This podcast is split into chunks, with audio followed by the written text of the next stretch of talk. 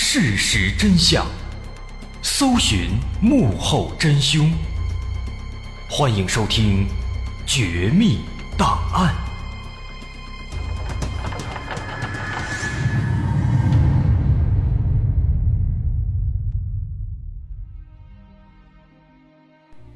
还原事实，探索真相。欢迎继续关注《绝密档案》，我是大碗。咱们接着上回茬继续说。这些新的物证让警方十分开心，他们首先对那条漂亮的头绳展开调查，因为这条头绳它的款式实在是有些特别，应该比较好找。但实际情况啊，却事与愿违。警方走遍了桐梓县城内所有的饰品商店，但是没有一家店卖过这样的头绳。后来整整查了五天，一直查到了桐梓县下辖的风水镇，才终于在一家小店里问到了结果。店老板表示，几年前他们家曾经卖过这样的头绳，但现在呢已经不流行了，不卖了。这个消息啊。终于让警方有了一丝眉目，找了这么多地方，只有这一家店卖过，而且卖的时间呢刚刚好，就是在案发之前的那几年。看来这死者生前极有可能就住在这个风水镇。于是警方马上调查了风水镇近几年的失踪人口档案。可是奇怪的是。在仔仔细细的逐一比对了所有的人口档案之后，却发现，没有任何一名失踪者和死者的特征是相符的，也就表示这死者他可能不属于风水镇。得到了这儿，这线索又断了。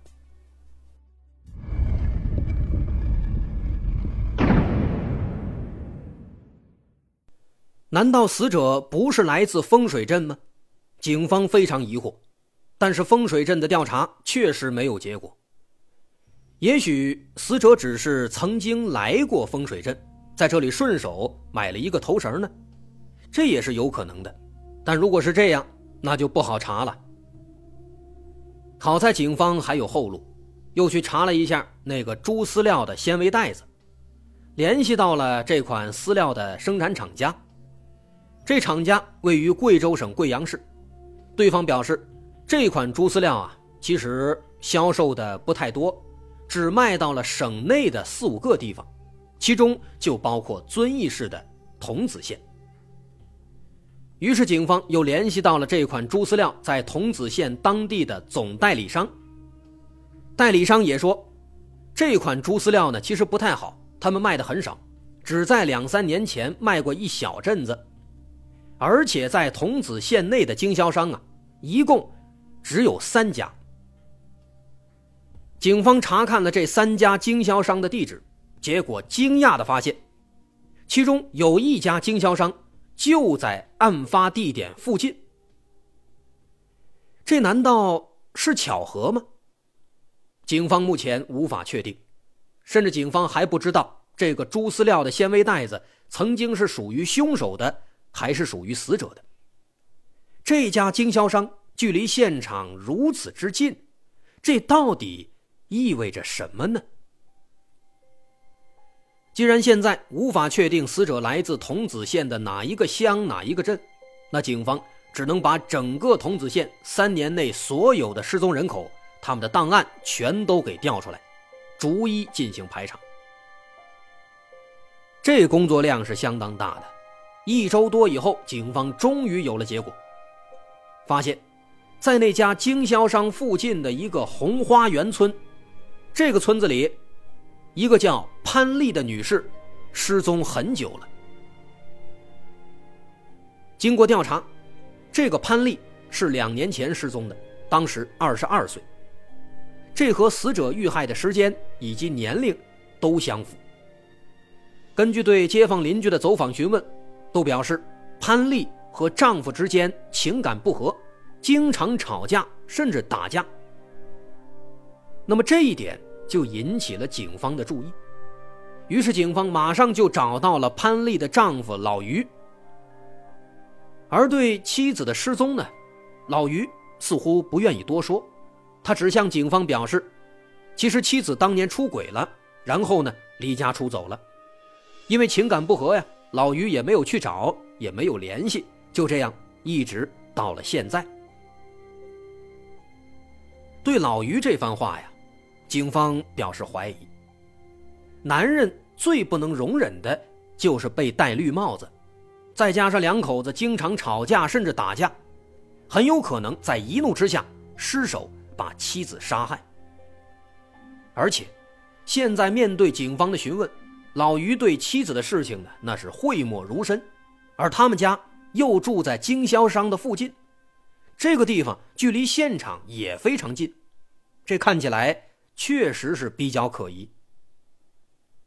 于是，警方就对老于。和潘丽的亲戚朋友展开走访调查，希望能够找到一些线索。不过呀，在走访过程当中，警方却得到了一条非常尴尬的消息：人家潘丽其实还活着，她现在就在自己的娘家，在云南。当年离家出走之后呢，她就回到娘家了，多年来一直没有再回来，因此。没有人知道，大家都以为他失踪了。这又是一个乌龙啊！这让警方有些沮丧。不过呢，在和潘丽的联络当中，他倒是提供了一条线索。潘丽表示，自己在桐梓县一共才生活了两三年，在这儿的朋友很少，只有一个非常要好的朋友，叫曾庆芬。当年自己离家出走之后，他本来想把这件事情告诉曾庆芬，但是一直没有联络上，打电话呢，曾庆芬也一直不接，这让他总感觉有一些问题。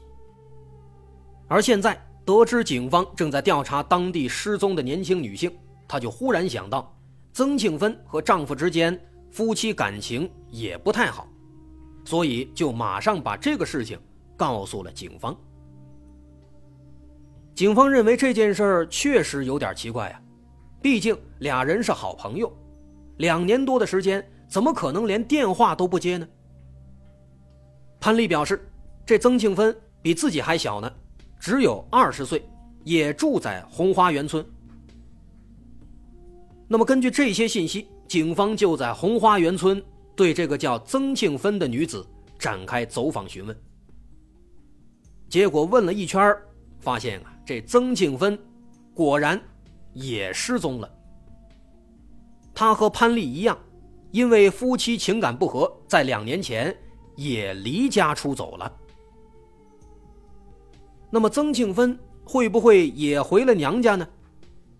经过调查，曾庆芬的娘家在桐梓县的风水镇。这个风水镇又一次出现在了警方的视野当中。让他们格外兴奋。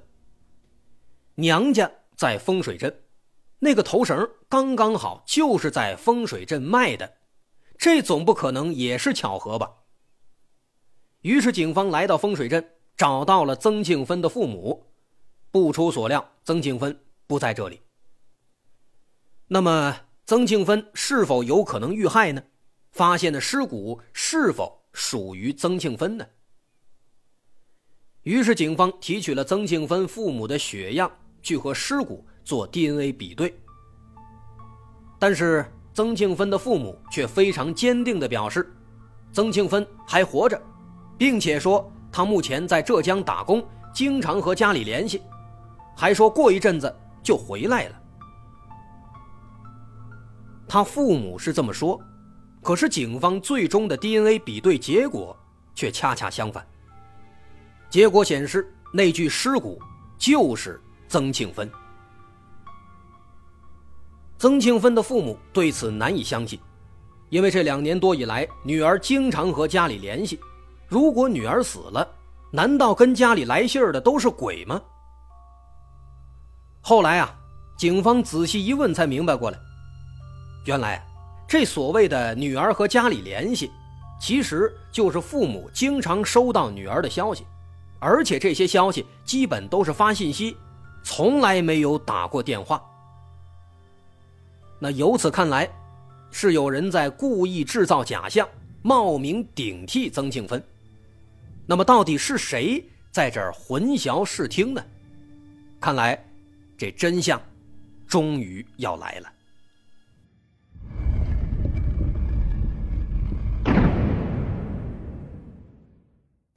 警方分析认为，曾庆芬和丈夫情感不和，都闹到了离家出走的程度。那么，曾庆芬的丈夫自然就成了首要嫌疑对象。经调查，她丈夫名叫杨和建，和曾庆芬一直情感不和。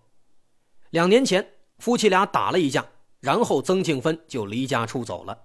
但后来没多久，杨和建又找了一个女人，后来跟这个女人。一起外出打工了。街坊邻居表示啊，就在案发之后，杨和建曾经偷偷的从外地回来了，在家待了几天，也不出门，也没有对外声张。过了几天以后呢，又再次离开了。种种可疑的行为，不难发现，这杨和建啊，很有问题。就在警方对杨和建展开秘密调查的时候。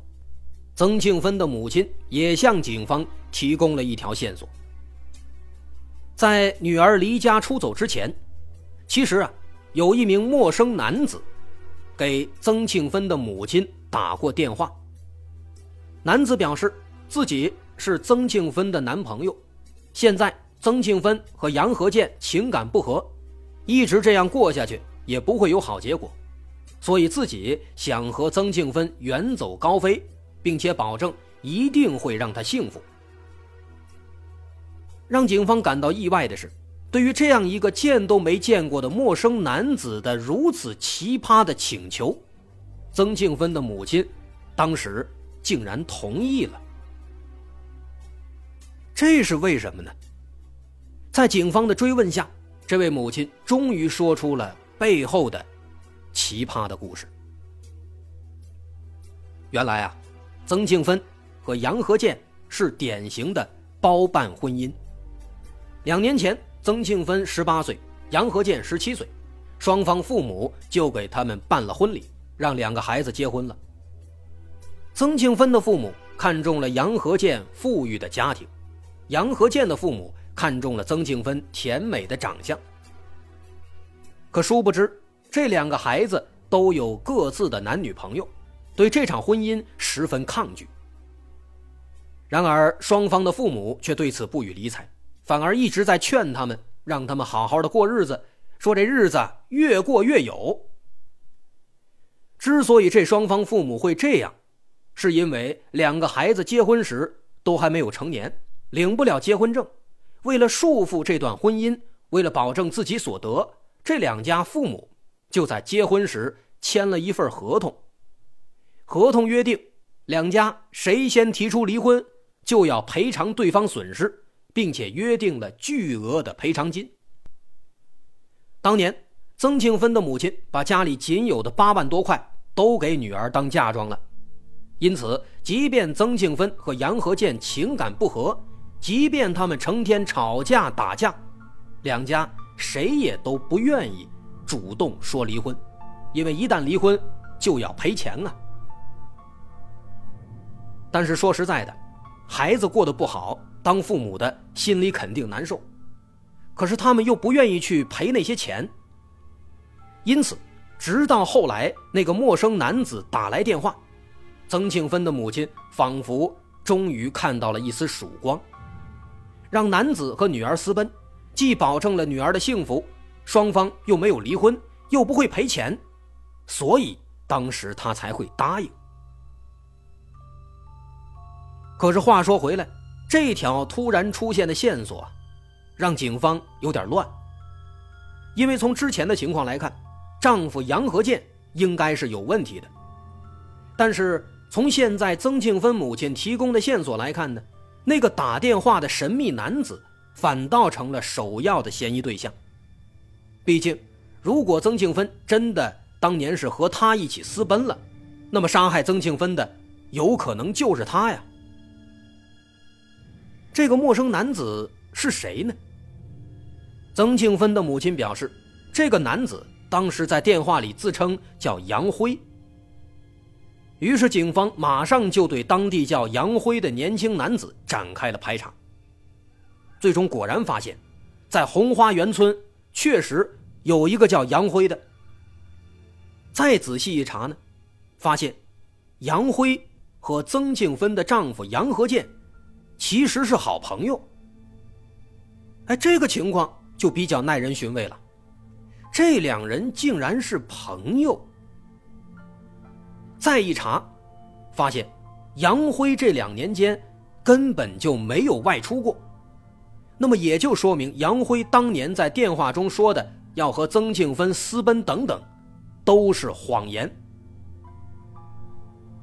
面对这个突如其来的结果，一种可怕的猜测在警方的脑海中出现了：有没有可能，杨和建和杨辉是一伙的？杨和建在杀害曾庆芬之后，为掩人耳目，让杨辉帮忙给曾庆芬的母亲打了一个电话，演了这么一出戏，以此来混淆视听。我们要说的是，警方的猜测是正确的。这对小夫妻是父母包办婚姻的牺牲品，他们原本都有自己的对象，却被迫一起成立了家庭。没有感情，这段婚姻很难维系呀。他们经常吵架，也经常打架，生活中充满了愤怒和无奈。两个孩子又小，没有长大的孩子，没有感情的婚姻，这两个不稳定的因素放在了一起，有一天，终于爆发了。那一天，在外面喝酒的杨和建被曾庆芬搅了局，当着很多朋友的面。曾庆芬冲进酒店，把杨和建生拉硬拽拖回了家里。杨和建感到非常没面子，他非常生气。回到家之后，抓起皮带一把勒住了妻子。几番挣扎过后，瘦弱的曾庆芬就断了气了。为了掩盖犯罪事实，杨和建拿出菜刀，把妻子残忍的分尸，把一部分尸体扔进了家里的粪坑，另一部分。扔进了马路下面的涵洞里。再后来，他又找来好朋友杨辉，让杨辉帮他打了一个电话，伪造了曾庆芬离家出走的假象。这就是整起案件的真相。在锁定了杨和建的嫌疑之后，警方来到了福建省福清市，这是杨和建打工的地点，在工地上。把杨和建捉拿归案，而杨和建没有过多抵赖，对自己的犯罪事实供认不讳。最终因故意杀人罪，杨和建被判处死刑，而杨辉因为帮助毁灭、伪造证据罪，也被判了有期徒刑一年零六个月。